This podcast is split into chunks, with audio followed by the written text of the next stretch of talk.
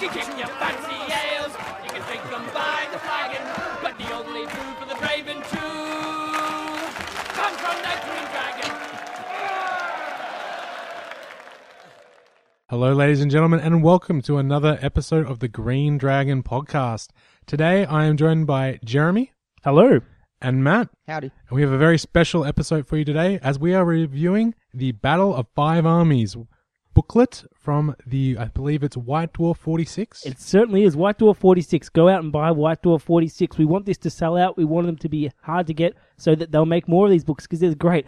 Two staples, A4, size slightly bigger than A4 perhaps, slightly bigger than the White Dwarf, 32 pages, solid color. It is amazing. I'm so quality, impressed. Quality production. Quality Is production. it number 46 worldwide? I believe so. All right, good. Very good. Number I'm 46. pretty sure it there is. you go. Yeah. All right. Well, let's get stuck into it. I think. Uh, Jeremy, why don't we uh start with good old Bard the Bowman, Girion's heir. Okay, we have a very structured order here. Travis has put a lot of effort in this, and it's Bard because he's our favorite. Bard. He's in a nice running pose here. His stats. What's different about it, guys? Well, he's Uh, lost his bow for one. No bow, but he's got a big wind lance. That's pretty good. That's kind of Windlance for 75 points. It's pretty good. He also gets a horse and armor as well.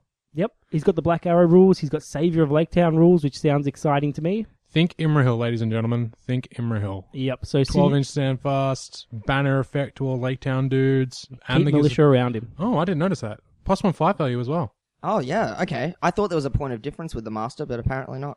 Apparently not. Well, there is because the master has to spend a might to do that, whereas Bard gets to do that automatically. It's passive. Al- although Lake Town Guard are still plus one fight over the militia, aren't they? yes, I so they believe can so. get to fight four. The militia can, uh, can only get to fight three. And there's a big difference between fight four and three. yeah, Yeah, there but is. the militia have better courage though, so it's Yep. all good. True. Yep. I'm impressed with the Windlance. I'm impressed with the model, and I'm impressed with Yeah. the the rules for it. Strength 10 is pretty impressive for a siege weapon, and he counts as the entire crew. So that's pretty good there. He's got good shoot value. He synergizes well with it. And more importantly, he can use his might to influence the to hit, to wound, and the scatter rolls made by the wind lance. So he's basically a siege captain on Yeah. the on a siege weapon. And once per game, he can use his trusty black arrow to auto wound if he manages to hit, and he gets the rerolls on the hits and failed in the way test as well.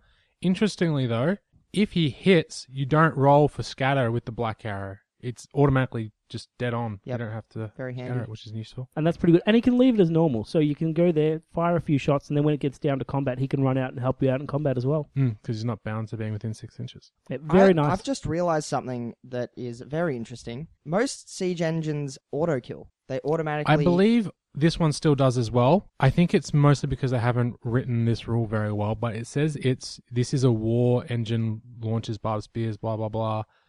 The Windlance follows all the rules for siege engine with the superior construction upgrade. So I think it's implied that it does follow the normal rules for a siege engine, such as a dwarf ballista or a uh, bolt thrower from uh, Mortal. So what they're you're called. saying is it would not be an automatic kill. No, I think it is an automatic kill. Okay. The only ones that don't automatic kill are the bolt thrower, the Avenger bolt Avenger thrower. bolt throw. That's right. But the other ones so, do. The piercing shot ones do. So yeah, that's that's very interesting because we were just talking about before how it, it would automatically do ten wounds to Smaug, but we'll get to that when yeah, we get we to will get to that. But yeah, that's something to. Uh, Well, moving on, we talked we talked about Bard and his sort of savior of Lake Town special rule that gives uh, buffs to the Lake Town captain and militia. What do Lake Town captains got? Lake Town captains, uh, they've got fight three, strength four, defense five. They're basic captain model.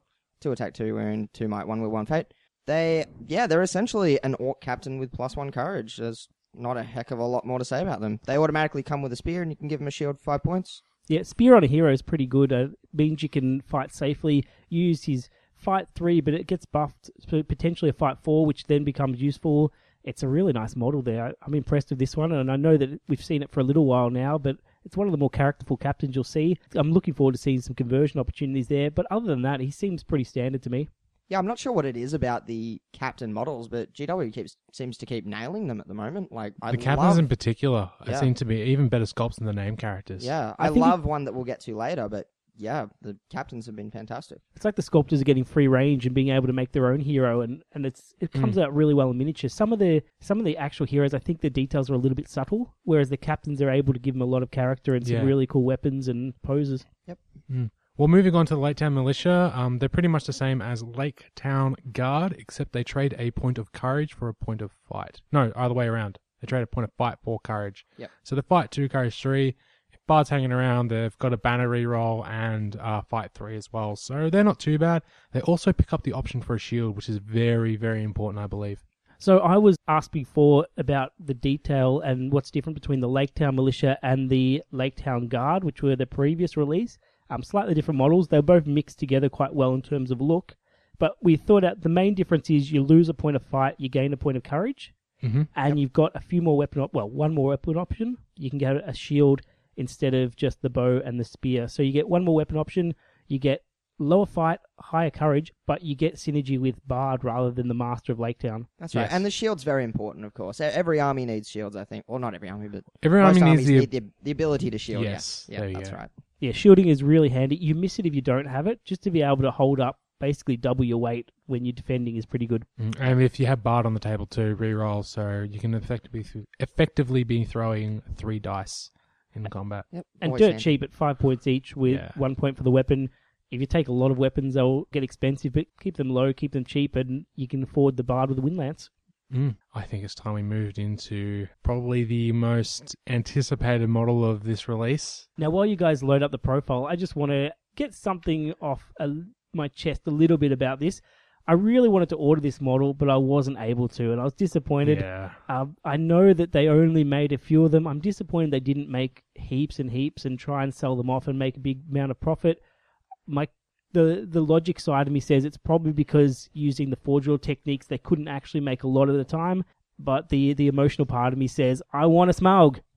Yep. Totally agree with that. Agree with that. I have to say, I was probably going to drop the money on it, and then I kind of realized I couldn't quite afford it. So when it did sell out very quickly, I was kind of glad the decision was taken away from me.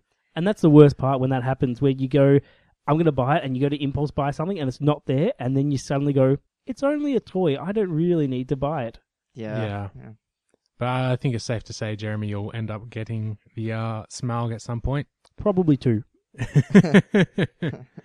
All right, I guess we should get to the part that listeners want to really listen to, and that's his profile. And he comes in at a whopping 700 points, so he's got to be packing something, and he is packing all the things. Move 12 with fly, fight 8, 2 plus shoot value, strength 9, defense 9, 4 attacks, The big one. 20 wounds, 20 wounds. courage 6, 3 might, 6 will, and I think probably his biggest weakness, no fate.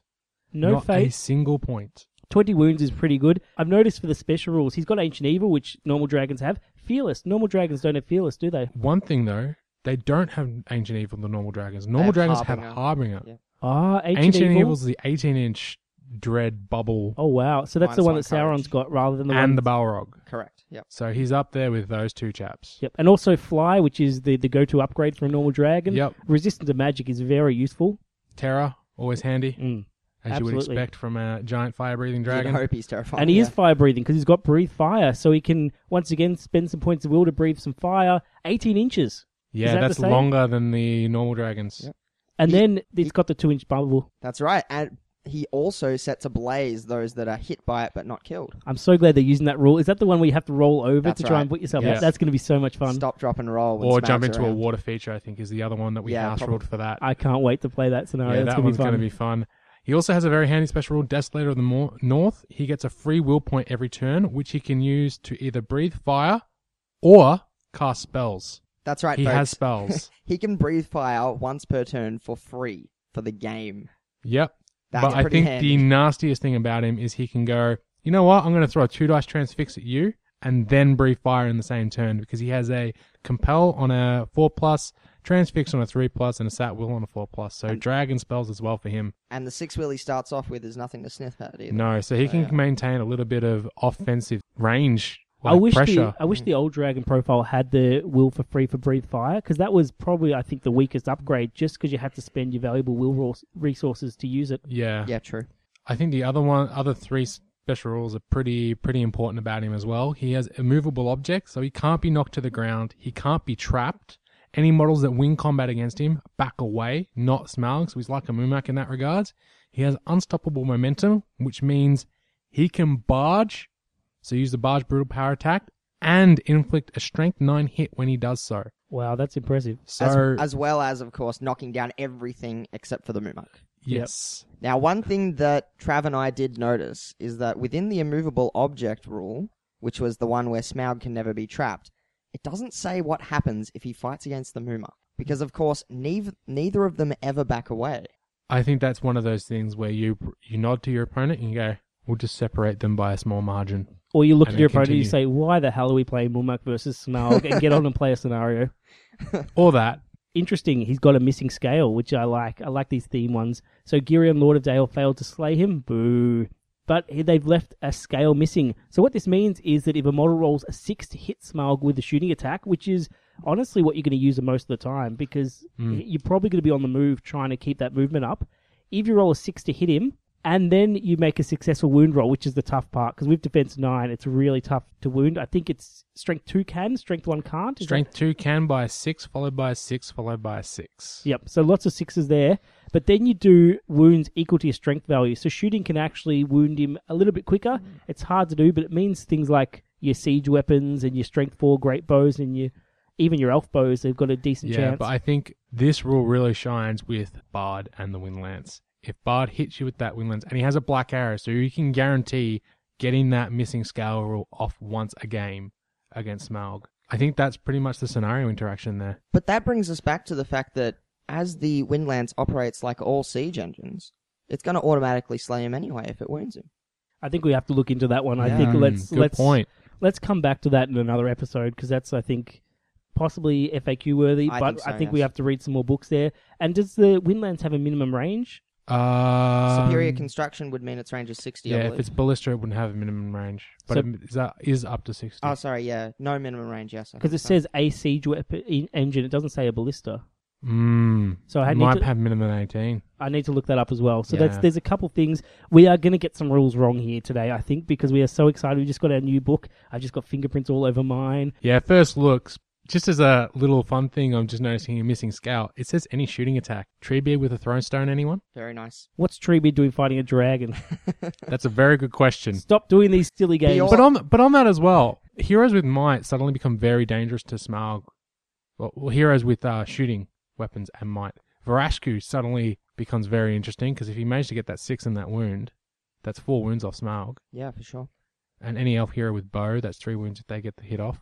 the main thing is, I, I loathe to say it, but evil has a bit of an advantage there because they can shoot into combat. Yeah. Whereas the good players have to be good and not shoot at him if he's in combat. So against a good player, which you should be playing because you should be playing the themes, he's going to get in combat and they're going to not be able to shoot when there's a guy in combat. So that's going to be very limiting to them. So you might have to beat him the old-fashioned way. Interestingly, though, he can actually do a lot more damage outside of combat than inside combat.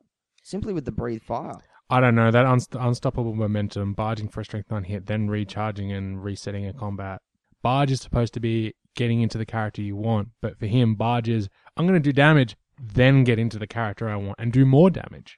Well, I think he can play both games, which you'd hope for a model that's uh, it's a whole army's worth. Yeah. Seven hundred points is huge, so he's he's able to play the range game if the opponent doesn't take any archers. If they take some siege weapons and wind lances, he can go into combat and just stay in combat for the whole game. And on that, I think it's time we moved on to the scenario fire and water. Fire and water. I was so glad to see scenarios in this because, as listeners have probably worked out, scenarios are my favorite part of the game, apart from painting. And there is this is the first of two scenarios. It's scenario number thirteen from the the campaign, so it continues on, which is really nice. All the scenarios so far have been pretty good. We'll get to them all later. Uh, the models here you have you have a lot of good models.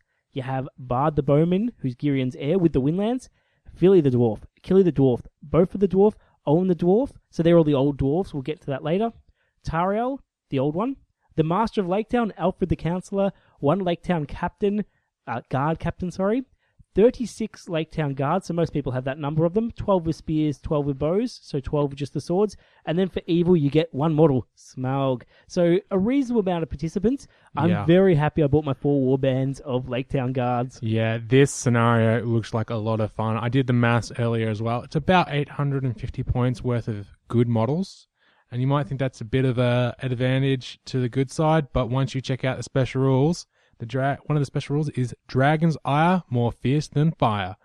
Smaug, if every time he kills an enemy hero, gains a point of might or will he has spent earlier in the battle. So with Alfrid, a wounded Kili, and very, very, very squishy heroes, Smaug looks like he's going to get a lot of refreshes. Yeah, you want to make sure that he's eating Lake Town guard rather than the, the heroes because Mm. you need to use your heroes to strike up against him and try and take him down. But the board's going to limit you because the board, a 4x4 board, it's mostly water. So Smaug, we think Smaug should be able to land in the water. It doesn't make a lot of sense because he's got a massive base. He probably wouldn't actually fit on the paths. So we think he's going to land on the water, but the others can go on the water and swim. But that's going to be You're in the water and good. swimming. You're in the water and swimming. So there's only certain paths you have to draw him towards. So he might try and play the shooting game and I- try and burn Lake I Town. think the other thing as well with this, where you place Bard with that Wind Lance is going to be very critical as well because you need to make sure you get that one shot off with Bard to knock off that first 10 wounds because that's a huge amount of damage you don't have to do with everybody else. How does Bard come on? Does he? Uh, doesn't Bard actually- deploys, it- deploys with everyone else. He can deploy anywhere on the board. That's Um, right. Yeah, Fili, Kili, Bofur, Oin, and Tauriel all have to pl- deploy within six inches of Bard's house, which is essentially in the center. But Bard can deploy anywhere. Oh, interesting. Well, that Hmm. gives you some options there because Hmm. you wouldn't want it to be the same each time. So you've got some very good options, and you could probably probably model the houses so he could fit around most of them. I'm looking really forward to making this board. It's going to be amazing. Yeah, So looking forward to getting that, doing that project. With watch you. out for a scenario spotlight. I'm so playing this one. Yeah, uh, we forgot one other special rule for this scenario, which is the walking wounded. Kili cannot heroic march. He cannot benefit from other models at the doubles, and he cannot use his combat synergy with his brother Kili. Oh, so Sorry, he's Billy. a bit of a liability there. So at some point, Smaug is going to be able to catch the good side and take them down. I think we really need to discuss this Wind Lance issue because if you are effectively auto wounding with Bard the very first turn and auto killing Smaug, that's not going to make for a very good scenario. Yeah, it No, doesn't I doesn't think- matter. We'll we'll adjust I the scenario. think we I have to. think as well when it says when a model like Smaug or the Balrog is hit by a siege engine and he's not instant killed because he has over ten wounds and is o- Ah, so if so it you only have takes off 10 half his wounds, it only wound takes and off half. the wind lance takes off half his wounds. That's right. Okay. Okay, that makes sense. So his first shot, bang, there goes ten wounds. His Yep. second shot, there goes another five. I think you're right. I think that is the rule. So yes. My vote is that we actually take a break some point and look that up rather than speculate because I think we we're just going to embarrass ourselves. It's probably a good oh, we're idea. probably already embarrassed ourselves, Jeremy. very I think, true. I think Trav's knocked it on the head though.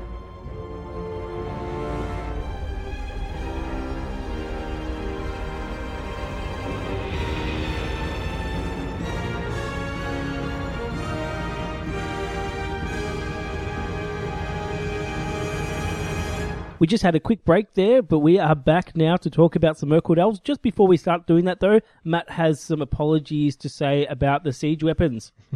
Not so much apologies as just a clarification. We went and had a look at the rulebook, and any siege weapon will do half of Smaug's wounds characteristic upon each successful wound caused. So any siege engine in the game, aside from, I believe, the Avenger Bolt Thrower, That is correct. will do 10 wounds and then another 10 wounds. So two two wounds against Smaug will kill him. That's which all is we really need good for to the say. scenario. So it means that you're probably going to get one shot off, but then Smaug's got a chance to retaliate instead of dying straight away. So Yeah. well done. Well, it makes sense too because Girion hit him once but didn't kill him. The second hit would have done it. Excellent. Okay, Mirkwood Elves. Fun fact. Thranduil is our first one, so we're going straight to the new Yes, profile. Mirkwood King of the Elves. Woodland, Woodland Here we go. Realm. All right, he has fight seven, which is a new thing for him. He That is also now different. has three attacks and three wounds. He has heavy armor now, so he's defense six. And his might, will, and fate is three, three, three, respectively. So he is up there with your Elronds, your Gilgalads, your Galadriels, your Celeborns. He has got a beefy profile. He's go- gone from the support king to the I'm getting in and fighting everything king. and he can fight everything. He has expert rider and woodland creature. He can take the option for a horse, but more importantly, he gets Blade Lord, which means whilst fighting on foot, Thranduil, King of the Woodland Realm, receives plus one attack. he turned into a hunter orc. Furthermore, Thranduil, King of the Woodland Realm, receives an additional attack for each enemy model he is engaged with after the first. He turned into Tauriel. so he is both Tauriel and a hunter or captain at the same time. Yep, and he's got all the equipment in the world heavy armor, elven cloak, two elven blades, a nice new haircut, some nice dress that he's got on. He looks fantastic. Is there any other model in the game with base four attacks on an infantry base on foot? No Dwalin. idea. But we'll Okay, get to him. Dwalin, yeah, when we get to him.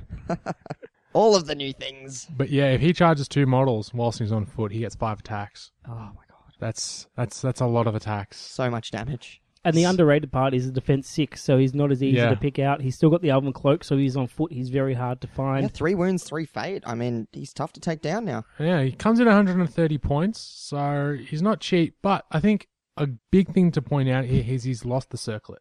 He doesn't True. have the auto wrath and he doesn't have the auto dismay, which were very big things about his old profile. Some people may be And the put bow. off by this. Don't be. He's amazing now.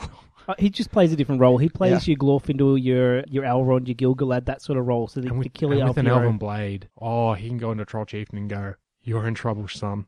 You are in lots of it." Now he's got a two plus shoot value, but he's got no shooting weapon. Am I correct? That's right. I liked having that, so you could sort of talk it up and say he's got a two plus shoot value. He's not going to miss, and then scare the opponent, but then not actually tell them he doesn't have a bow. Very good idea. Moving on, we have Legolas Greenleaf, Prince of Mirkwood. And like his dad, he now has Fight 7. Legolas has been spending some time in the gym, apparently. And then he let himself go for the Lord of the Rings. yeah, but he also has three attacks now, this Legolas. So we have a Fight 7 3 attack Legolas. But wait, it gets better. He also is armed with the mighty Orcarist. So Thorin is being a little bit sour about the fact that he no longer has his shiny elven blade, and Legolas now has it. So beware orcs. And I love it how you add an extra syllable for Orcarist. Like that sounds so more impressive. Orcarist. Orcarist. Orcarist. Yeah. Yeah, I like Sounds Orcarist, like- but Orcarist sounds more powerful. Sounds like an appendage of a whale. A killer whale. Legolas, the whale appendage wielding monster. He still has his bow and armor, so he still has deadly shot and woodland creature. He can also take a horse. No cloak though. No cloak. He's he's stripped off. He's there with his Which is sword and interesting. yeah, not afraid Comes to in hide. at 125 points. Nasty. I once, I remember we once said uh, Legolas was dangerous because he can participate in all phases of the game. He most certainly can do that now. Oh, yeah. Yeah, we're gonna have to delete that old episode. That's rubbish now. 10 out of 10 out of 10. yep. Tauriel, Mirkwood Exile. So once again, a new profile. What's the difference here? No bow. No bow. Ow. And more importantly, Vengeful Fury.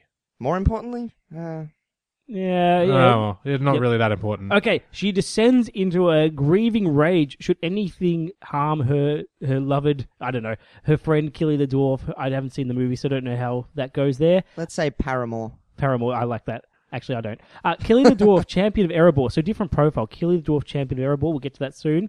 Is in your army and killed because, of course, everyone's going to kill off Kili.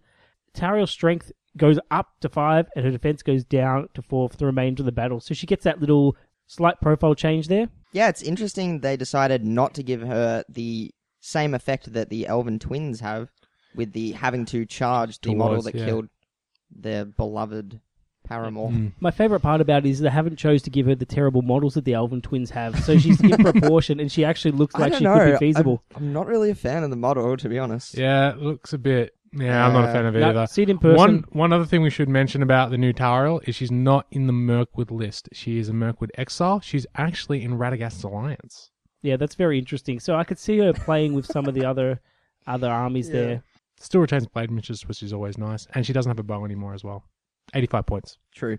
So moving on, let's go with the Mirkwood Captain, which is my favorite sculpt in the entire range. That's every single model ever released for Lord of the Rings and The Hobbit. I love this one. I went and bought him the morning he was released because I'm like, that's just fantastic. Yeah, Matt's one of those people that, that he sees a model and the first time he owns a model from the range, he says, This is the best ever. So this is one of his few Hobbit models he actually owns, but good on him for buying what he likes there. It's not entirely true. I did buy a Hashern and then realized it didn't look that great. But yeah, this one I love. It looks fantastic, and he's got a really cool new piece of war gear. He's basically a Galadrim captain. I think is the closest comparison. No, is a Galadrim captain. He is identical. No, he is a Mirkwood captain, it says in the profile. Sure. Profile to profile. So he's not a wait. What are the?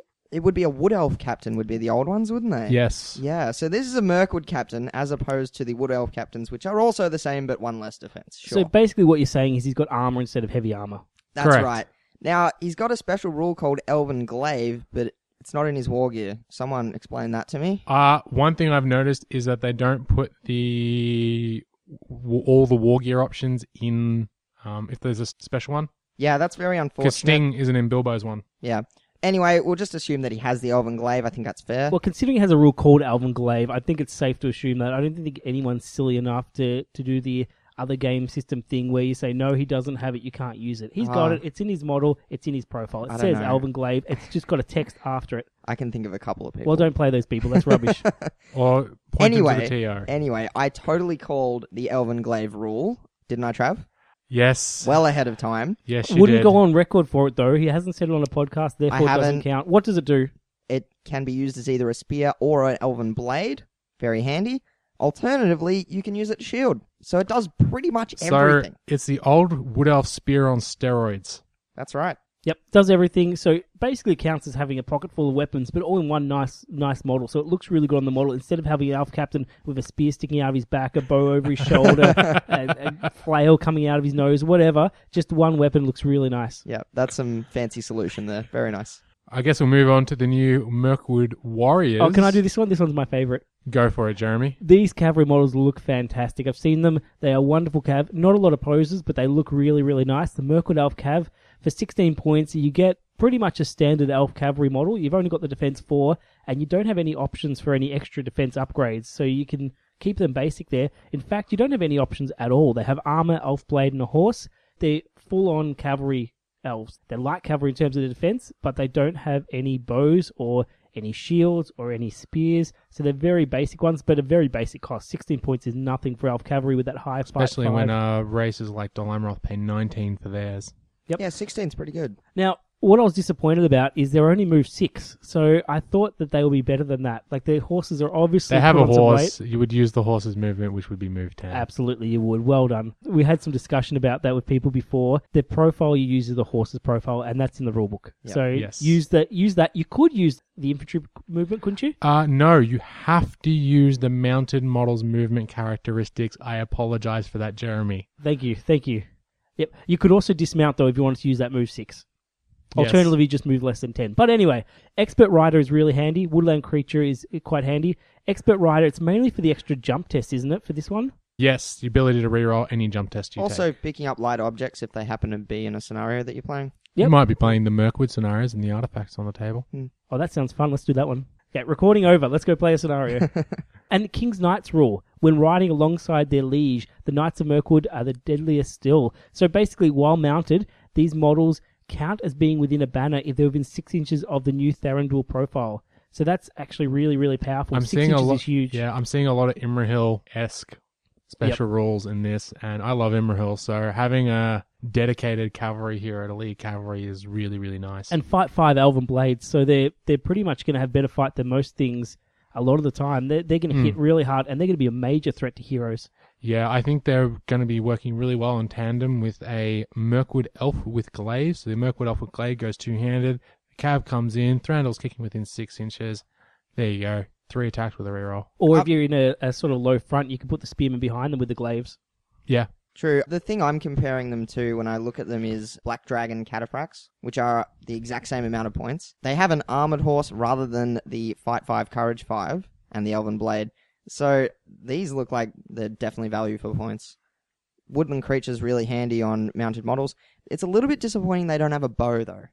I have to say, any elf that warrior option that does not have a bow is something I'm not particularly pleased with. But think of them as Thranduil's guard, so that they go with him, they synergize with him, and he doesn't have a bow in the new profile. I'm pretty sure what they're designing and thinking is a cavalry charge with Thranduil leading these, these yeah, warriors. that's pretty much what it is. Thranduil on horse.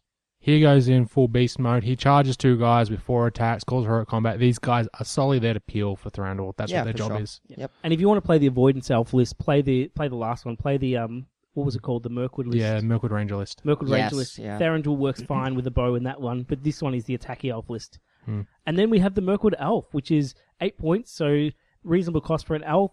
Standard profile for elf, defense four, but you have the option to give a shield now. You have the option to give a blade, you have an option to give a bow, or the glaive. So I, I like that. And woodland creature, very underrated rule, really good. Mm, Very reminiscent of the Galadrim. I think is a very uh, safe bet there.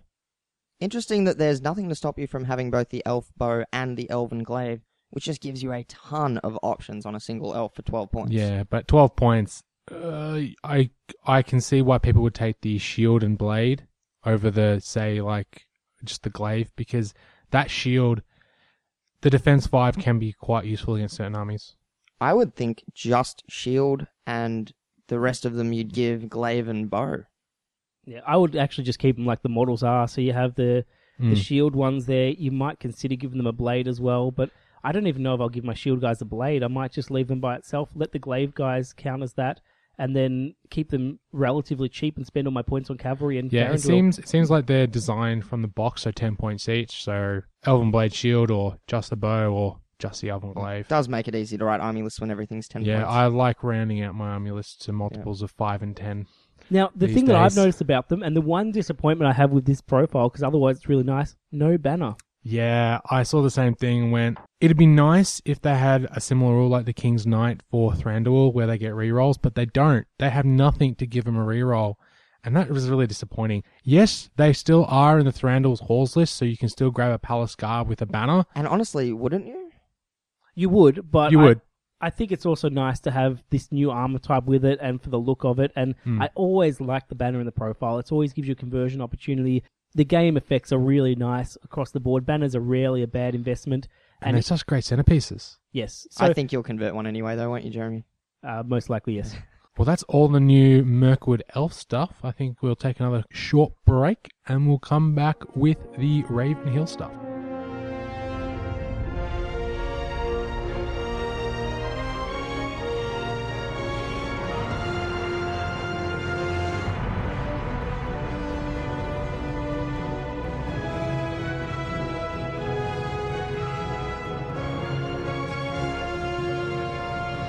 Welcome back, guys, and we're going to have a look at the Ravenhill scenario. But before we do, we're going to have a look at the main participants. So we're going to start off with Azog, Lieutenant of Sauron. Well, he hasn't changed all that much, Yeah. has he? Really? He's pretty much identical. Apart Still very from, uh, pale looking. Yep, yep. He's picked up two fate, which is nice. That's really the only difference, I think. Oh, sorry, one special rule as well. A very good special rule, in fact. Yes, General of the North, Azog, Lieutenant of Sauron, Stand Fast rule has a range of 12 inches, and unlike other heroes, his Stand Fast can affect other heroes. Which So is he- great against the Gundabads and uh, with the Gundabads and the Hunter Orcs because they're both average to low courage, so Yeah. that's really powerful. And courage of five for an evil hero is Chucking a Warhorn, courage 6. yes, yes, because the Hunter Orcs can have the Warhorn. Yeah, so very nice. He's turned into good Saruman, so that's always handy. One of my favorite models. Can still take the White Warg, still has Burley and the Iron Master with the two-headed mace. The White Warg now has the Denley Union, which is basically just clarifying, yes, you can use the White Warg's Might, Will, and Fate in conjunction with Azog's. Yeah, It and we- was- We, thought that was the case before, and it was FAQ'd. Yes. He also gets the Lance option removed, which was probably because he used to be Yazneg. So Yes. that's just been clarified, and because no one ever took that, no one would have taken it unless you wanted to model it. I'm disappointed the Warg didn't get Terror because it's the. Yeah. I thought it could have got the same as a Warg Chieftain to get the Terror, but I can sort of understand why. But it's funny that, like, I see Azog as being a terrifying model. He doesn't actually have Terror in the profile. Thought Yeah. that was interesting. And it's interesting that Bolg himself, which we'll get onto in a second, can gain terror, but Azog will never be mm. terrifying, even though he's his big papa orc. Mm. I think it's worth pointing out too that while he's on the White Warg as well, he's a six four four character. That's scary. And he's always been massive. He is incredibly powerful, very expensive, but worth every point, and still is, I think. Yeah. Totally agree. On to Bolg, who's now got a new title, which really excites me. He's the Castellan of Mount Gundabad. So he's got a new model, which suits the movie one. So the old Bolg is now basically, I think, a Gundabad captain at the moment, isn't he? Uh, Gundabad General is what they've called him, but, But yes. no but there's no. So No if you wanted yeah. to use him in the game and you you weren't going to use him as Bolg, which you probably could, I wouldn't mind. You'd probably use him as a Gundabad captain. But the new Bolg looks very much like the movie. Uh, what are the changes? Well, he can now take a Warg for one, which is the biggest change. He's got a foul Warg that actually looks foul, like it looks a little bit sick. So they've really captured the the look of that Warg. And it's on the same size base as Azog is, which is a 50 mil rather than a 40. makes it a lot easier for him to get the kills for the Bringer of Death special rule. Yeah, suddenly that charge two heroic combat, charge another two, get the four kills on the first turn isn't that far off. Yeah, it's highly Cool. reasonable. He also picked up ancient enemies, which is nice. Especially yeah, this yeah, Elven Dwarf. re-rolling ones to wound. I mean, you could potentially get to a point where you need twos to wound with the two-handed burly and piercing strike. And Oh. this, this weapon was a bit of a nothing rule for the the Gundabad orcs because they've got fainting against these guys that have higher fight. That's but right. again, with Bolg, it actually makes a difference here. Interesting. Back to the Warg. You've got a Warg on a 50 mil base, and when you dismount, it's a fell Warg, so it's probably going to go to a 40 mil Warg, isn't it? Very strange. Yes, which Yes, is odd. Which is odd, but it it will work. But because they, they both go to a smaller base. But I haven't had that before, where the cavalry model actually shrinks footprint. So the white Warg is still on a 50 mil when it dismounts, is it? Yes. Yes, because it's a different profile, and that's part of its profile. Whereas Fell Wargs have a profile that's separate. Interesting. Mm. Comes in at 200 points, so neither here nor there for the extra two points of fate and the ancient enemies. The Bringer of Death rule is an interesting one as well from the old one, where you get these bonuses and you get this massive bonus if you get 10 kills. But I've played Bolg, and it's one of those ones that if you get to the 10 kills, you've pretty much already won the game. So it's probably going to be a scenario specific one, perhaps. It it doesn't happen very often. You get the two or the five kills quite a bit, but getting to 10 kills is actually a huge amount. I think Mm. with the Warg though, he can actually do it now. I think he can do it within a, a handful of turns and actually affect the end game. In theory, he can do it in two turns if you're very, very clever with compels. But I think you're re- if you're if you're really lucky, you could do it in three. You're talking about a lot of moving parts, but the Warg, I think, yeah, you're right, is the biggest boon to that special rule where it does increase Mm. the amount of one he c- guys he can get in contact with, and two, the knockdown, getting that double strikes is a really huge useful. amount of damage. Yeah, and he's still the Fight 7, which was always one of the best things about him. Fight 7 evil heroes are amazing. Hmm. I think that's more more to match up against the Legolas Fight Seven, which Well, that would gonna be an be interesting, interesting. fight. Yeah. That would be amazing. I think we should move on to Thorin's company now, and let's start with the boss man himself, Thorin Oakenshield, King Under the Mountain, coming in at a 125 points. And let me just say, that is a kingly pose he's got there. I'm very impressed. Yeah, it's very nice. Thrall's armor is looking swank on Thorin. And the, the movement, the way he's got the sword forward and the, the wind coming from behind him, just, I love that sort of subtle Like standing on the edge of an outcrop type. Yep, yep. You can Yeah. see him like this is a guy I want to follow. I will follow him to the mountain. Mm. Yep, for sure. He now has heavy armor and a sword. If he, Legolas, Prince of Mirkwood, is not in the same list, you may take Orcrist for 10 points. So he still has that option there. His special rules have changed slightly. He cannot take the Oaken Shield, as you might have noticed, everyone. But he has two special rules in a score to settle and ancestral fury. A score to settle means he rerolls all failed to wound rolls against Azog or Azog, Lieutenant of Sauron. And ancestral fury, this is my favorite one. Thorin Oakenshield, King Under the Mountain, may call a heroic combat every fight phase without expending a point of might. Hello, Mini Elendil. I wouldn't even say he's mini Elendil. I think he's up there with Elendil. Yep. Very close to it. The main thing is he can't be mounted anymore, so he's a foot Mm. Elendil. He doesn't have that hitting power of the the pony, which is always a bit strange to me. But I think this is a really strong profile going forward, and it feels like a, a wealthy hero. Like he feels, in some ways, I think what Thrain and Thror didn't do. He feels like he, he comes across as being just that really powerful, attractive dwarf hero. Yep, upper Yeah. tier, upper tier for sure. I, I like him, especially with Orcrist. 135 points with him with Orcrist. That is a very deadly heroic combatter every turn. And I do love he can't take the shield because I think it does look ridiculous to have this massive armored form and then a shield made out of a log. I think from an aesthetic point of view, I think it looks much better. Mm, It's a very nice model. Yep. Moving on, we have Fili and Kili. We're going to roll them in together since they have exactly the same profile. And almost exactly the same name. Yep. Matt, why don't you uh, give us the rundown? Yeah, sure. They haven't really changed all that much. They've gained three points of defense each, so they now at defense eight, the same as Thorin. Uh, I think they were already courage five, so that's no change. Still got the They still have bodyguards, so they're still automatically passing the courage. Still got the combat synergy. Yep, that's great. They have a new special rule which is called Du Bekar, which we should have looked up what that means beforehand, but I will get around to it eventually. Basically, they count as in range of a banner if they are within six inches of the new Thorin. So, pretty handy. That's haven't really nice. I do much. want to point out that they're not as good swimmers as they used to be. oh, yeah, minus three to the swim checks. Yeah, that's not nice. Keep Yeah, them out Thorin's of company deep should water. no, not go minus swimming. two. Dwarf heavy armor and heavy armor. So. Glad they're not back at Lake Town. Mm. Next, we have Bifur, and he's probably got the more, I would say, the most change to his rule. In particular, he is now defense 8, but he has another new special rule called I Need That. He is in base contact with of the dwarf, Bofur can inflict a wound on him, and basically what that means is his battle damage special rule immediately triggers. This is the best rule ever. I love this rule. So no more waiting for Goblin Town goblins to come up and wound him. You can just have Bofur come up, yank the axe out of his head, and Bifur goes crazy. Yeah, that's brilliant. To be able to inflict wounds on your own models is something. I really like rules like this. It's just fun. I was actually hoping that they might do something with this in a scenario and play on it where Bofur has to somehow get to Bifur and activate his rule, but it, it hasn't occurred in these scenarios. But maybe we can write one, Jeremy. I that- think we can write one. Yeah. You just, just my eyes have just gone bigger than they are. Yeah, he's also got Sworn Protector, so whilst within 12 inches of Thorin, he automatically passes courage tests. He now has a two handed axe instead of his old spear axe that he used to have.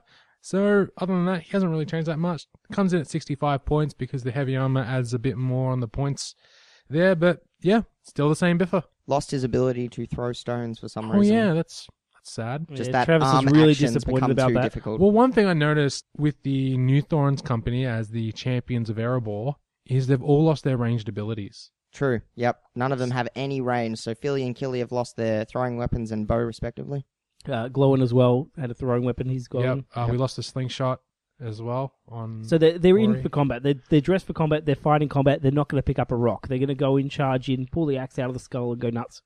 And their weapons are big. yeah. That's the one thing I think you first notice on them. They've got lots of armor and they got big weapons. And they're mostly two-handed weapons, so you've got so much strength output there. Yep. Yeah. Next we have Bofur, the dwarf, champion of Erebor. He comes in at 65 points as well. Picks up the Sworn Protector on Thorin Oakenshield. And Shield, and he also has a two-handed hammer. Steadfast is exactly the same as well. And think- defense 8. I think we'll just point out they all have Sworn Protector now, aside from Fili and Kili, which have Bodyguard, so we don't really need to keep mentioning that. They all have Sworn Protector. And Steadfast is an interesting one because I've actually never seen it play, and I've played with these guys a lot, so I don't know that that's the biggest boon there. It's nice, but I don't think it'll turn up very often. Use it against Trav's all Nazgul army. Yes. That's about it. Bombur. Bombur is everyone's favorite because he stands out so much. He's a favorite in the book. He's a favorite in the movies. He's beefy, beefy, beefy, beefy. He's got a rule for his bulk. I love characters that are fat and have a rule for their bulk, as you probably know. So when Bombur the dwarf makes strikes, he can choose to use the bash rule or he can choose to use the mace. That's the same as it used to be, isn't it? Yeah, that Yeah. hasn't changed. Damn, I was hoping it'd be like extra beefy or chunky beef or something. Interesting thing though, his defense didn't get pushed up as high as the others. He's only defense 7 I think they've Only actually. defense seven. with I- three wounds. I so. think they've actually all jumped up the right amount. They've all jumped up three or four if they have gained a shield as well, depending on what their armor was previously. So Dwalin's only gained two. Thorin hasn't gained any at all. 'cause Nori. He's already high. Where's Nori? Nori only went up three, even though he has a shield. I think because he already had some armor of some sort. Ah, well, yeah, So we got a weapon change for Bombur, so he's got a flail now, so that's a bit of an interesting one. He's probably the one that you want to be flailing with as well. If Yeah, there if was any of anyone them. that was going to be flailing, he's the one. Very Well, with, true. with two attacks, he could potentially potentially win the fight still and Hmm. get it off. And you've And got might, the reroll yeah. with Thorin as well, because you're probably within six inches of Thorin. Oh, he doesn't have it, does he? No, but we will get to that in a moment. Oh, yeah, yeah. I see what you're saying. Rising Spirits, so still can give will back on a 4 plus to the ever useful Balin or Oin. Yep. Moving along. Now, Dwalin. Now, I remember in a very particular note on and we, we poked holes at Dwal and We said all the things that he had weaknesses for his defense, his ability not to have enough might, and his lack of attacks means he could sometimes botch. And of course, you were all wrong because he was amazing before, and now he's even more amazing. they've turned this leaky sieve into a bowl. Yes, and it is a very powerful bowl. At what a that. bowl! 115 points. He is now defense 8. He Three now might. has 3 might. He has dwarf heavy armor, 2 a two-handed axe, so he can pierce with that, and 2 regular axes. He still has the weapon master, but this is the most important rule. The king's axeman. At the beginning of each fight, Dwalin the dwarf, champion of Erebor, can choose to use an axe in either hand, in which case he fights with 4 attacks. So that's like the Gimli rule, isn't it? Pretty similar Yep, to it. he went up to Gimli and went, I want your special rule, and took it. And I'm going to do it better. So Legolas is better than the Fellowship Legolas. Dwalin's better than the Fellowship Gimli. I like it. I like the name of the rule. The King's Axeman makes you think of an executioner. He's just going to walk up to whoever Thorin Yeah. points to and bring him down. Dwalin is constantly portrayed in the movies and in the book as Thorin's like bodyguard. He's his main muscle man, and it is this special rule is definitely brings that out.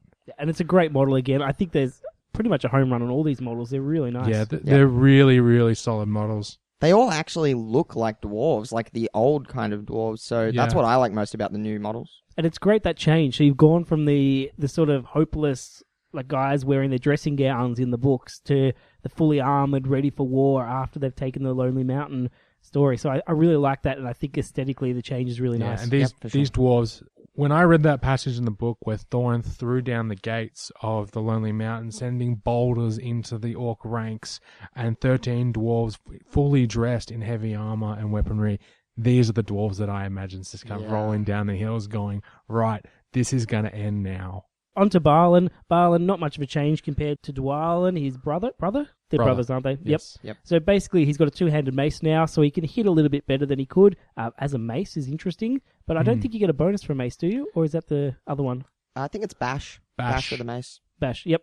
A Sworn Protector, we said that before, s- retains his Longbeard rule, gets a bonus defense for having heavy armor, gets some negative to his swim rolls. All good. Yep, no real change.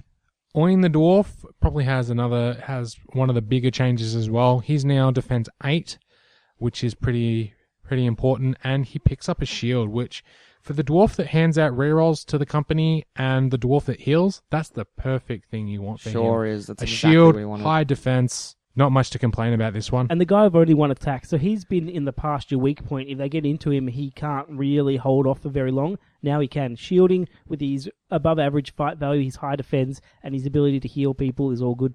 yeah, Works very nicely. sixty-five So, points now though, so you pay a bit more for him. Next we have Gloin. Yeah, Gloin, he hasn't changed all that much either, but I think the most important change is his ability to take a two handed axe now. I think he only had single axes before. Yeah, Now he gains a two handed one. He can effectively go plus one piercing, still has his rerolls to wound. He could effectively auto wound something.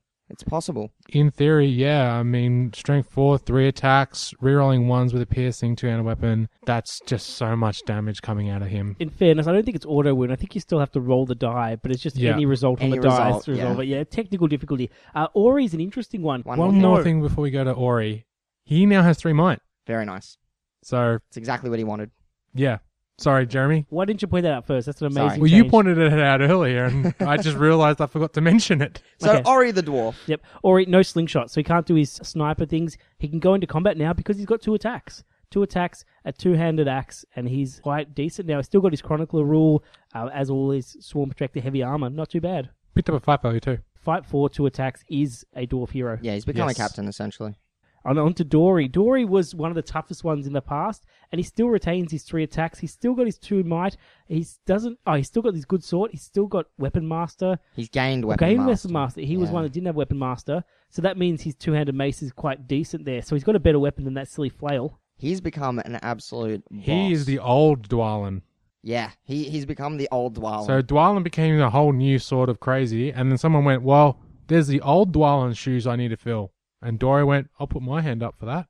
Dori, it says in the flavor text, in fact, he can now focus on what he does best, namely crushing the skulls of his foes. No longer has to look after his two younger brothers. Yeah, and Dori's one of my favorites. He's got that wonderful beard and that sort of funny voice, and I, I quite like Dori. I like the personality of him, actually, just what they've shown in the movie. It's yeah, very nice. quite nice. Nori looks different to me. He's gone from having a weapon master with his two-handed weapon to having a weapon master which doesn't particularly do much because he doesn't have a two-handed weapon anymore. Yeah, unless you get shattered by uh, Gundabad Shaman, yeah, not much there. True. Interestingly, this is also uh, hinted at in the flavor text. It says here, having spent much of his life relieving others of their weapons to try out for himself, Nori the dwarf found himself in the unusual position of having too much choice when sifting through Smaug's stolen treasure hoard for useful equipment. It seems he had so many options, he picked up a shield and a mace and then didn't realize he couldn't do much with them. Yep. But a shield is really powerful. To be able to shield with your two attacks and fight five means that he could actually become quite a decent defender. Yeah, once you add in Oin into that mix, you've now got a four attack shielding character with a reroll, and that can hold up uh, a small little area for quite a substantial amount of time. Even someone like a Bolg might have a hard time getting through that. yeah. Yeah, defense 8, like most of them now, any of them are tough to get through, really. Mm. Mm. Now on to my favorite member of Thorin's company. I think the one that has the most impact. It's Bilbo. It's Bilbo.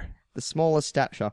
the smallest stature, but my god, is he a beast now? What stands out to me straight away, and I'm going to get it before everyone else, is 333 Might Oh, Will Fate. yes. I don't even have to say respectively because it doesn't matter what order you put those in. They are amazing. The Fantastic for only Bilbo. Hobbit in the game to have three might. Correct. Holy cow, this guy is a beast. I thought Fatty Bulger, but no, Bilbo has turned out to be the better one. Oh, Fatty Bulger doesn't have three might. No, apparently not. Oh dear, that's a that's So- an error on GW's part. Yeah, so Bilbo will probably give a higher score than Fatty Bulger, believe it or not. Wow, that's massive. As well, he now picks up his famous Mithril coat, so he has plus three defense, which is included in his, def- in his profile. So he's defense six now. Still has Sting, which is always nice. But and it's the one- Sting trademark as well, which makes it look even better. So I just imagine Tolkien looking at that and going, Sting TM. Sting TM. Yeah, yeah, I love that. He Raising also- it up in the movie. Yep. Raises it up as he charges an orc. Go Sting. It's got the little TM, hovering above. I, I see a conversion opportunity coming up. Oh yeah. still has the ring, still has the it has not yet awoken. But I think one thing I really need to point out here is if he is within three inches of Dori, he is a five four four hero. Effectively. He Yeah. can win a combat from anything, from a one. If he rolls a one with his one attack, he can still win that combat. Yep. And fight three's respectable. Strength three's okay. Halves his opponent's swing. fight value Sting. with the ring. One attack still. But if he's in with the, the mate, that can be that can be lethal. Yep. The, the ring still hasn't awoken, so he's very reliable. Yes, th- that mm. that's the, probably the best rule, and that was the best rule, and that Yeah. still is the best rule. That Yep. But he has so much safety even The now. three might now just add so much to Yeah. it. Yeah, it's huge. yeah, I can't wait to put him in some scenarios. Well, I think it's time we have a look at the Raven Hill scenario. When we've read the flavor text, it seems to be the end of the campaign. It does, yes. Yeah, at the at this current stage, I would like to point out that they have had a sub campaign already. So they Yes. have a, an ABC campaign with the Dimrill Dale. So it doesn't mean it's the end of the scenarios. It might well be, but what an end it is. You've got a very standard board setup, a four x four, sort of a mountain area, some rocks, very simple terrain to make, which is good to start with. Hmm. And you've got basically the who's who of the Battle of Five Armies. You've got Thorin, you've got Fili, you've got Kili, you've got Dwalin, you've got Bilbo, you've got Radagast riding an eagle, which we'll get to later. You've got Tauriel, you've got Legolas, and you've got Beorn Gwaihir and two eagles, and they've all got the new profiles, the ones that are listed there. So they're Yes. all in full battle armor, full power, and they're all heroes. It's heroes or monsters, no rubbishy troops. This is this is one of those Cream of the crop. Reminds me of the Fall of the Necromancer final campaign. Yes. Really good fun. Yep. And then for evil, you've got Azog, which is exactly who you want to be taking on against all those heroes. You've got Bolg. You've got some basic troops now. You've got three Gundabad Orc captains and then 36 Gundabad Orc warriors, which is really nice because that's how many they asked for in the Dimrill Dale campaign. So Yeah. for those of us who've been playing through the scenarios, we've already got that many Gundabad Orcs, which is really nice. And It's nice I might line that want, might mention as well, this scenario has a special rule called the Orc Legions of Gundabad. At the end of his move phase, the evil player must roll a dice for every Gundabad Orc warrior that has yet to be that has been slain earlier in the battle. On the roll of a six, it immediately re-enters play as a reinforcement, moving on from the northern table edge, which is the evil player's deployment zone. This So six the- is an interesting one because it's it's one of those ones that can come up a lot or it can come up almost never. Yeah, but it means you throw your troops in. You're not afraid to put those in, and they will probably die, but you have to just throw them into your eagles and your Beorn and all your dwarves and just try and get the lucky kill. yeah. That's right. And the more that die, the more that come back. Yeah, So, I think the really big thing and the very important thing about this Orc Legions of Gundabad in this scenario, that special rule, is the objectives in this scenario is basically this. If the good side manages to kill Azog and Bolg, they win the game. Now, the game ends when either Azog and Bolg are slain, or the good side is reduced to a quarter, which is four models left, because they start with 16, I believe. So if you have four models left, the game will end.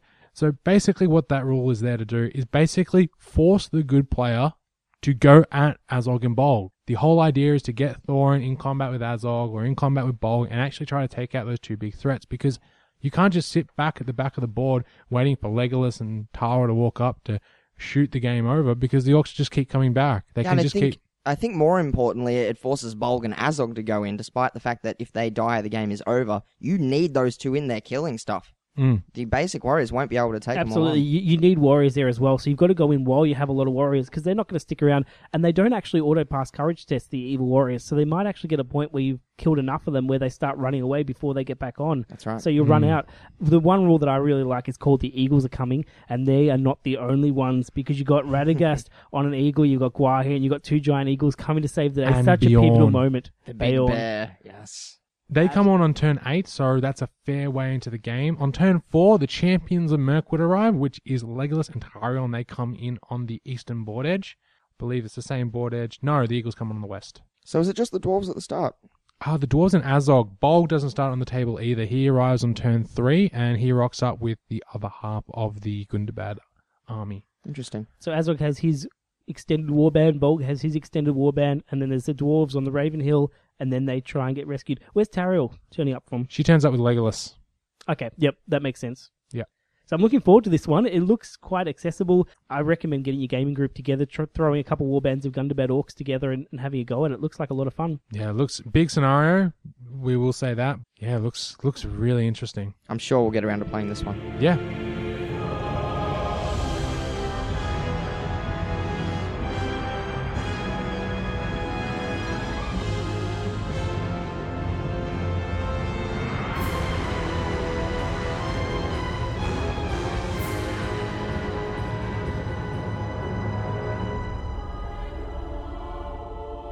And now we have our final segment where we're going to go through the White Council and then very quickly the army list. Trav, Saruman, tell me. He is pretty cool now. He comes in at 170 points, but he has gained a couple of really useful special rules and upgrades. For starters, he's now resistant to magic, Very handy.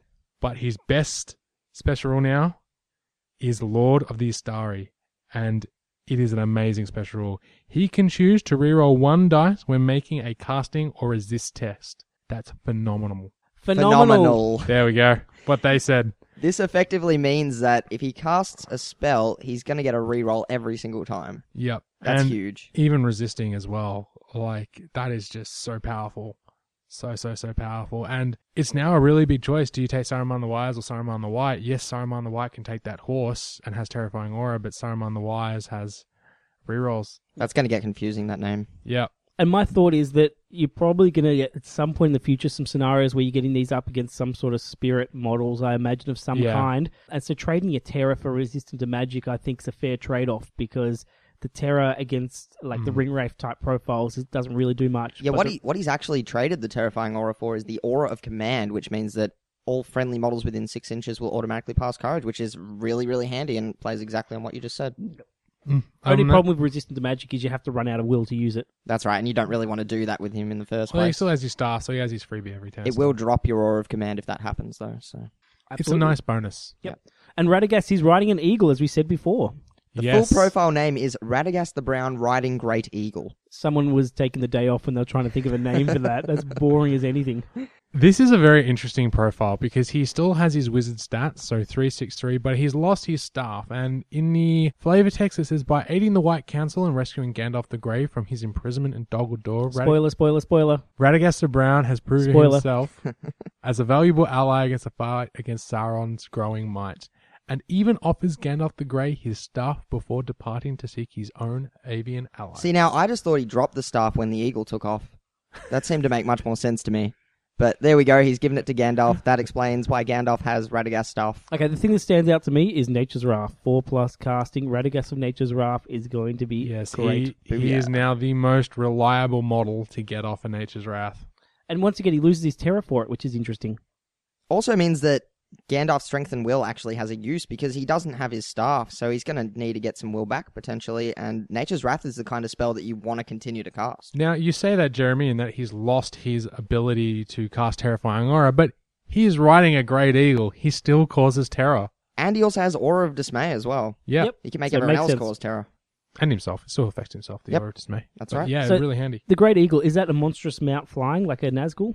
Yes. Sorry. Charge bonuses. This is so old school. I love that we've got This this, is. Return of the King all over again. We've come full circle here. I haven't people. heard Travis giggle like when, when he I picked up saw this white dwarf. profile, I back in the day I used to love my Eagles. I, that was one thing I used to run a lot of. And seeing this profile, I guarantee you, Melburnians, watch out because this model will be around by me at some point next year, hands down. Okay, Guaranteed. Galadriel, Lady of Light. Not much changes here, guys. What do you think? Not much changes. No, basically the same. Yeah. Oh. Let's move on.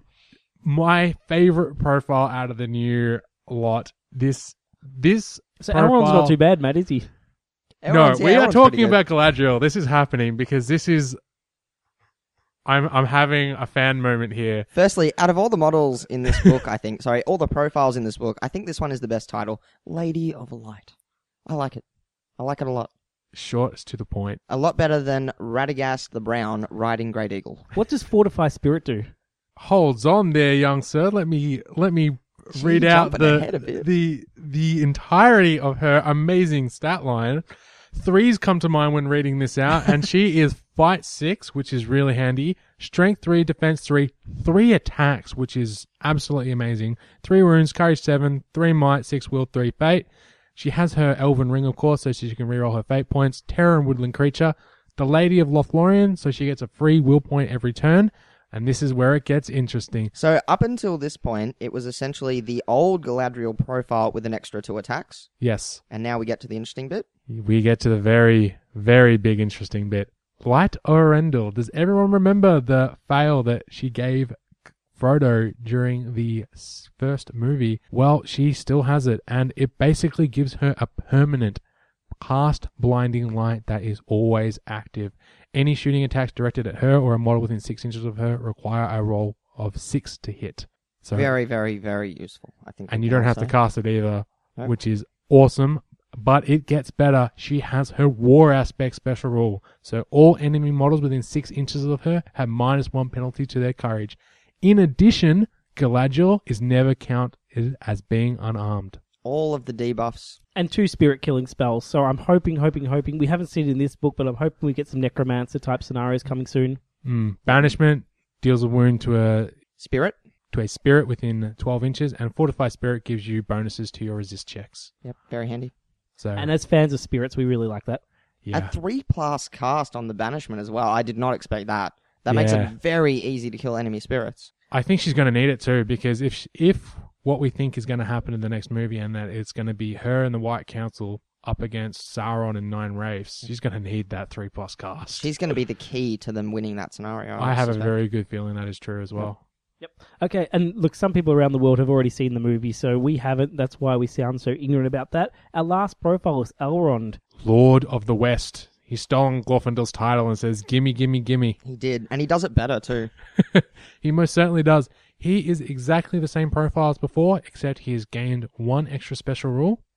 Champion of the Free Peoples. Elrond, Lord of the West, may call a heroic strike every fight phase without expending a point of might. Now, what I'm disappointed about in his profile is that his rule for Vilya has got this, the Elrond can reroll his dice when using fate points, but using and fate don't have a space between them. I No would really space. love a space there, and that look, I don't think this character's playable at this point. I'm going to have to throw this book in the trash now. I'm afraid. yep, I, just I can't I, deal with I it. can't- I don't actually like. Can't overlook one little grammar mistake. Nope. Nope, not at all. So let's move on. Nothing else about Elrond there because of the grammar mistake. Uh, the only 180 thing I would say is he cannot take the horse with his profile, which He doesn't Yeah. need a horse. He can strike up every turn. sure, but the horse would help. He's minimum fight seven.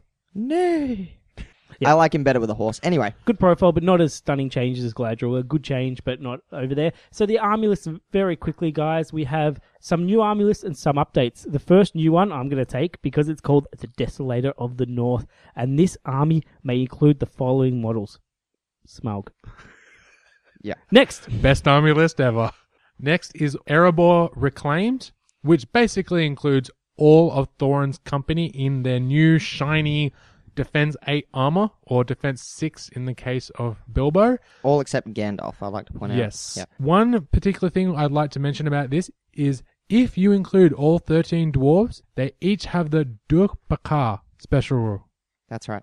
which means they all get a reroll for a banner if they're within 6 of Thorin Oakenshield, just the same as Killian Philly. and that's about a thousand point army roughly. It is a thousand point army. Dead on. Dead Nice. on. Nice. Survivors of Lake Town. I'm really looking forward to putting this army together. Uh, army is a very loose term, but it's probably an allied contingent. You've got Bard, who's Girion's heir, which means he can take the Windlance. You've got the Lake Town militia captains and the Lake Town militia. So one of those minimal troop type army lists, Mm. which I actually really like. They give you a lot of challenges there.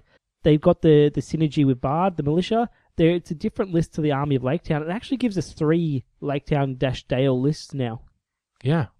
Interesting that they've done that. Actually, Yeah, I, that could've- surprised me. I thought they'll mix them together because I thought you could see the guard and the militia on the same side. yeah, but, and th- uh, they actually have a very interesting point of difference, which is the fight value. yeah, it's a Yeah. different profiles, and I, I kind of like that they've made our standard elite troops from the Lord of the Rings range, like the Men of Gondor, and that actually look elite. So with the fight two and the low defense, you've seen what a basic human is now, which I don't think the Lord of the Rings ever did particularly well. Yeah. Yeah, for sure. It got sort of blurred as the game got on, and then Fight 3 was the standard, and then Fight Fight, 3 was 4 became low, the yeah. standard, and uh, it just Yep. got a bit. Yeah, I know on forums online, people have been begging for a basic peasant troop for years. So it's great to finally see one and to have that for scenarios as well. Absolutely. I've, a a lot of people have already come up with ideas for scenarios. Thranduil's Halls, which is an army list that I've played before, that's the same name, isn't it, as the old one with It the is, Mirkwood yes. Rangers? So it's It now updated. gets the Mirkwood, the troops in this one, so you get more options there. You still retain your Palace Guard and your Rangers. You still got the special rule about your Rangers war bands. So that's just a mix match of both them together. Uh, nice army list there, really powerful. Importantly, you cannot take Tauriel, the new version, because she is exiled. And speaking of Tauriel, the new version, Radagast's Alliance now picks up Tauriel in that list, as well as Radagast the Brown on Great Eagle. Yep. So they that's it's a fun list to play. I've played that on its own, and it's it's I don't know if it's the most powerful list in the world, but it's great fun, and now it becomes even more powerful. I think now with Radagast on Great Eagle and Gwaihir, you can now seriously do Air Force One. And Beorn's a, a great hero as well, so you've Mm. got some tough stuff there. Uh, was Bard in that list? He still He is. was. Yes. So he Uh, still Bard is. the Bowman, not the regular Bard the one. Bowman, Yeah. Girion's Yep. Heir or whatever it is. Okay, Army of Lake Town is one that I'm going to talk about because this is one that I'm currently putting together at the moment, and I'm going to put it together even faster because of the scenario now. It's very simple: Master Alfrid, Bard the Bowman, or Bard the Bowman, Girion's heir. Then the standard Lake Town Guard captains, Lake Town Guard. So the interesting thing is you can get your Windlance into your Lake Town Guard army, which is exactly what you use in those scenario. Hmm. So no militia though, which is strange, but you can always ally in a militia captain with some militia if you feel like doing that for flavor. They're so similar in the profiles that in a gaming term, I don't think you're going to make a huge difference, to be honest. No, I don't think it is. No. Next, we have Azog's Hunters, and as you might expect, they've just added Azog, Lieutenant of Sauron, and Bolg Castellan of Mount Gundabad. So, other than that, exactly the same list. Still has the half bow limit uh, if you have a warband led by Azog, Bolg, Fimbul, Narzug, or Hunter or Captains. Would that mean that the new Azog, Lieutenant of Sauron, and Bolg Castellan of Mount Gundabad would not gain that half bow limit? Correct, because they are titled, they are new profiles, new Hmm. names. Yep, and I, I can see the point of that as well. You've got the combat troops, and they're supposed to be leading the, the Gundabad orcs rather than the hunters, so that makes a lot of sense to Yep. me. And that's once again another great army list, and it's probably complete on its own. You've got all the options you need Mm. there. I was hoping you got some more things, but maybe we'll get some more later on. The White Council is our last one. What's the changes here, Trav? Well, there's actually quite a few changes on this one. It basically adds the new four White Council Members? models. Yep. Yep. And it also has brought in a new warband rule for it where you can bring in some of the old members of White Council as well. So Thranduil, uh, Legolas, Círdan, Glorfindel, Erestor, Celeborn, and Arwen can all be brought into that list as well. And they have also reiterated the of one purpose special rule, which means whilst within six inches of another member of the White Council warband, you add plus one to your dice when attempting to resist a magical power. So safe to say that's pretty much going to replace the old one from what was it, Free Peoples? Yeah, Yep. everything in that one has been replaced into the new one, and yeah, I think there's a lot of chopping and changing and choices you can make with the White Council list, which makes them very, very powerful. Okay, um, I'm going to just give some very quick thoughts about the book overall before we sign off here. Firstly, there's no filler in this book. Like, there's no crappy painting guides. All almost all the pictures are really nicely done. The layout's fantastic. It's full color the whole way through. It looks visually appealing. It feels like the size the book should be. Like I look at the old books and I think I, I thought 32 pages is going to be really disappointing, but it's chock full of really good stuff. Yeah, there's only really one dud page in this, and that's on page 28 with the full page, double page of, I would not call that a of dud. Smaug, and even then, that's a full double page of Smaug. and That's eye he candy and a looks half. And with the, the green background, it just looks amazing. So I think so far for me, this has been an absolute home run. I cannot wait to play those scenarios. I'm I'm waiting for some more. I'm fingers crossed some more. If I have to write my own, I will. But overall, I'm very impressed, and you can't beat the price. Yeah, no, definitely go down, guys, and pick up a white dwarf from your local GW because, as Jeremy said at the start of this podcast, we want this to sell out. We want Games Workshop to sort of see that, yeah, we like our Lord of the Rings range and our Hobbit range, and that they should keep making more of it. Buy some for your friends. And keep in mind, guys, it's going to be twice as much if you order it online. So jump in this week, get the White Dwarf, and get it for half the price, essentially. And if the Games Workshop, I think, is offering a PDF form as well, download as well. Get the hard copy and download the PDF. So hopefully they've got a counter there. But get hold of this and, and use it and play it because we have been so lucky with all these Hobbit releases. So enjoy them while we can. Well, thank you, Matt, and thank you, Jeremy, for joining on us on this episode of The Green Dragon. You are and welcome. As always, guys, remember traps win games. Thank you for listening to the Green Dragon podcast. Please be advised that the Green Dragon podcast is not suitable for children, the elderly, pregnant women, those with a history of heart conditions, or anyone expecting to receive worthwhile advice. You can contact us on the Green Dragon Podcasts at gmail.com. Yes, it has an S at the end. Or our Facebook page, The Green Dragon Podcast. We do not claim ownership of any works based on J.R.R. Tolkien, New Line Cinema, Warner Brothers, or Games Workshop. This podcast is purely for entertainment. The thoughts, as rare as they are, are solely that of our hosts and guests. Farewell, listener, until we meet again.